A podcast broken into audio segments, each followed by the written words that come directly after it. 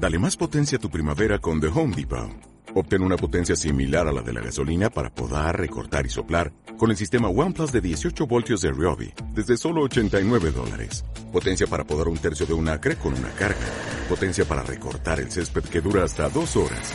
Y fuerza de soplado de 110 millas por hora. Todo con una batería intercambiable. Llévate el sistema inalámbrico OnePlus de 18 voltios de Ryobi. Solo en The Home Depot. Haces más. Logras más.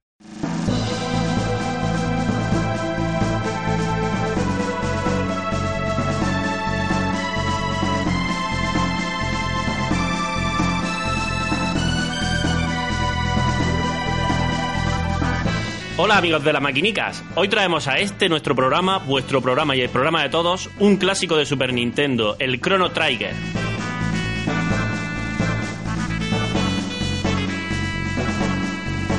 Para ello, como siempre, tengo a mi lado al David Carradine del siglo XXI, el maestro Kung Fu B3. Hola amigo, ¿qué haces? Gracias, maestro Shinobi. Aquí estoy contigo, como siempre, para disfrutar de este juegazo. Porque vamos a jugar a un clásico atemporal, el Chrono Trigger. Y nunca mejor dicho atemporal, porque el juego, como todos sabemos, se, va, se basa, se centra en los viajes en el tiempo. Muy bien, amigo. Cuéntame algunos datitos sobre este juego, que seguro que tiene muchas, muchas curiosidades. Sí, hombre, por supuesto. Como, bueno, sabrás, o si no te lo digo, se desarrolló, se desarrolló, bueno, desarrolló, salió a la luz en Japón en 1995. ¿Y ese año qué animal nos toca en el, en el- en el calendario chino? Cerdo, el año chino del cerdo. el año chino del cerdo, amigo, maravilloso. Ese Vale, vale. animal el majestuoso. Me gusta hasta los andares. Bueno, que más, bueno, se fue desarrollado por Square, ¿vale? Y eh, sus desarrolladores eh, se les conoce como el Dream Team, que lo los componían auténticos maestros como Hironobu Sakagucha, Sakuhiko Aoki. Era un maestro de, de- de- de- del japonés. Es que, es que te gusta ponerme en compromiso, ¿eh? Y el, encanta. composi- el compositor mítico Nobuo Uematsu, conocido de la saga del Final Fantasy. Oh, me gusta, ese- ¿eh? Me encanta. es que me encanta ponerte nombres chinos para que los digas, tío. Bueno, chinos no japoneses en este caso. Japonés, efectivamente. ¿Y qué más cositas, amigo? ¿Qué más cositas? Bueno, en este, en este, en este año para PC salieron los, los War, el Warcraft 2, la aventura gráfica maravillosa de Dig y Full Trote. Uf, Estupendo. qué caña. Y para Super Nintendo, por ejemplo, salió el Super Mario World, el Yoshi, el Yoshi Island creo que se llamaba, el Terranigma, Hmm. el Mega Man 3, Donkey Kong Country, maravilloso, amigo. Y para Mega Drive teníamos el Comic Song y el Light Crusader. ¿Qué te parece? Joder, me parece fantástico ese terranisma, otro... Pues tú sabes que a mí el RPG es, es- es- es mi género, ¿no? Es el género que, uno- que a mí más me... Efectivamente, uno de los que más te de los juegos que más te gusta. Y ese terranisma es también otro juego. Qué música, qué, qué música, qué chip, qué chip de sonido tiene la Super. Pues, pues eso no lo he jugado yo, eso me lo tengo que pillar, ¿eh? Yo tengo el. el ¿Cómo se llama el anterior? Que también, ¿El Illusion of también- Time? No, el que viajaba en el tiempo también. Que llevaba el perrete. ¿Te acuerdas del perrete? Eh, sí, ¿cómo se llama Ay, ese? sí, lo tengo en la punta de la lengua. No me acuerdo, no me acuerdo, amigo. No me acuerdo, amigo. El tiempo Bueno, maravilloso. Maravilloso. Pues El juego de JRPG.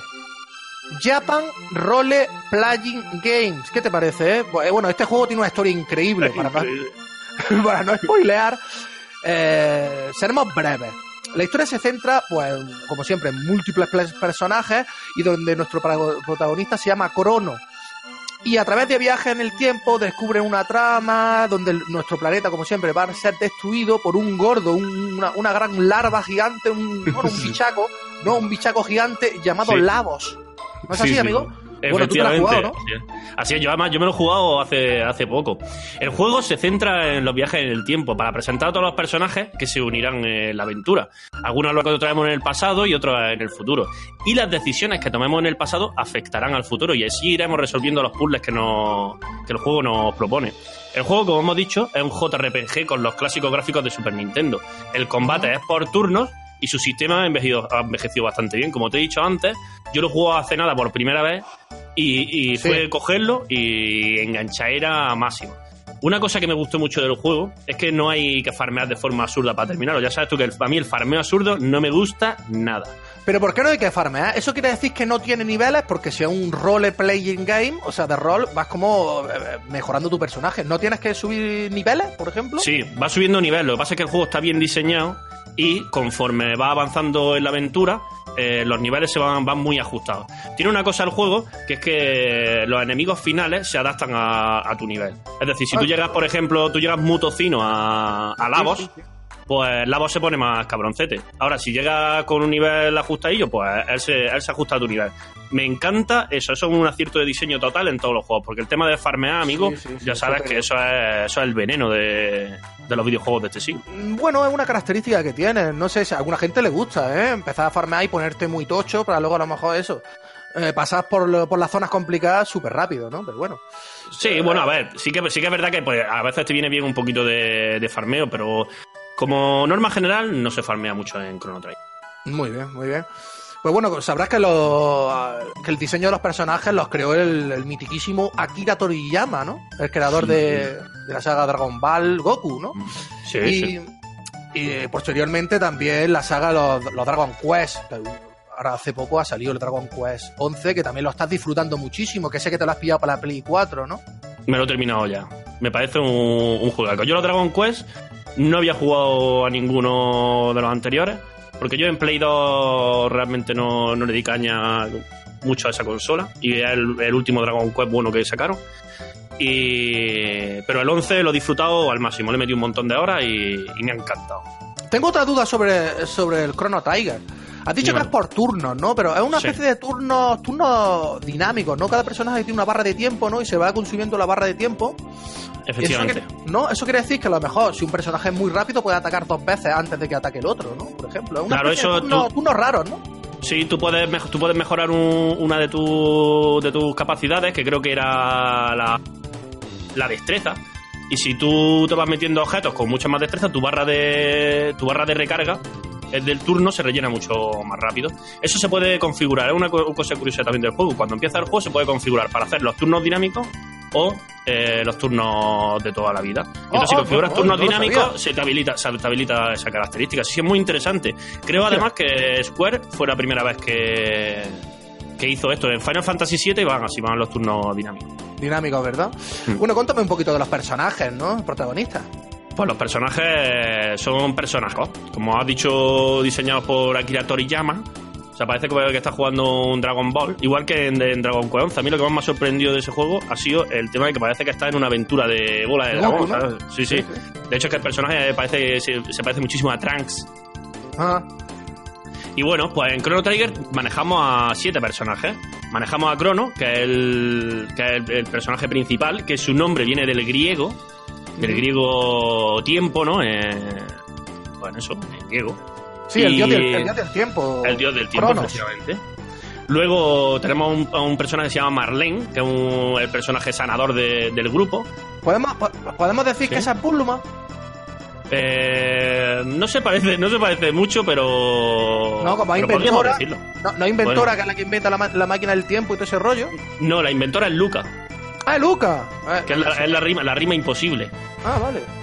¿Por qué? ¿La rima imposible? Eh, mide con peluca.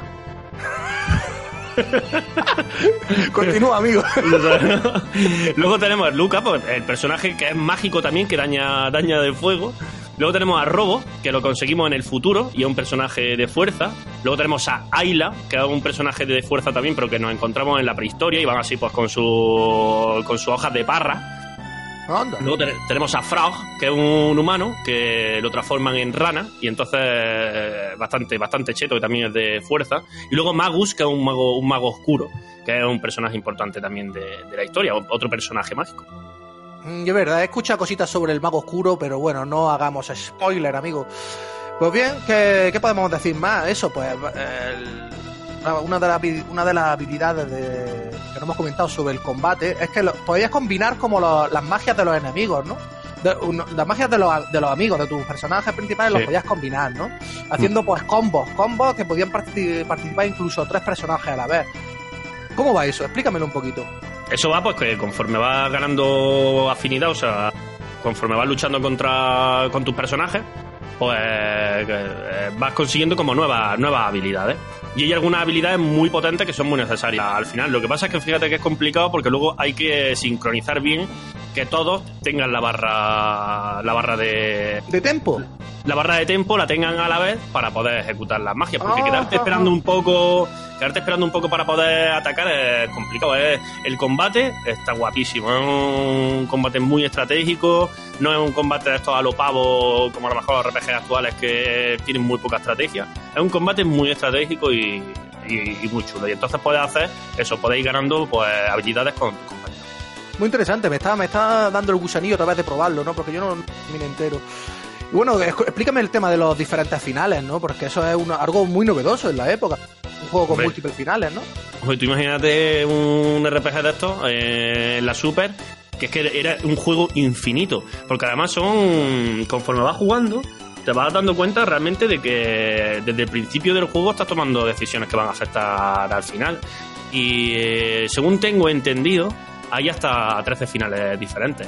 Algunos de ellos solo se pueden ver durante la segunda vuelta del juego. Sí, es verdad. Y he visto por ahí en la Wikipedia también que hay un final especial donde puedes ver a los diseñadores del juego dentro del propio juego, ¿eh? Sí, eso lo he visto yo. Eso Sí, un chascarrillo, ¿no? En uno de los diferentes finales y ve a los tíos como bailando y saltando.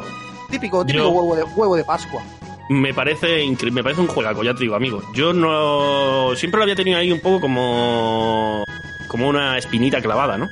Y, y hace poco lo jugué, además no es un juego tampoco muy largo, son 20, bueno, 20 y tantas horas por ahí, te lo, te lo consigues hacer.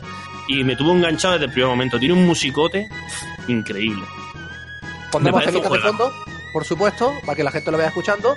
Y bueno, Sí. me has dado, me has dado muchas ganas de, de, que me, de que me ponga con él. Quiero, quiero probarlo. Y te lo diré, te diré mi reseña cuando lo, cuando lo termine. Amigo, ¿qué más? ¿Algo más que decir sobre este maravilloso juego? Yo creo que podemos despedirnos ya y dar paso a nuestros amigos de, de Gen Gamer, ¿no? Pues efectivamente, un saludito para Jane Gamer y sus, co- y sus colaboradores. Efectivamente, pues un saludo a todos nuestros oyentes y un besar y una mare.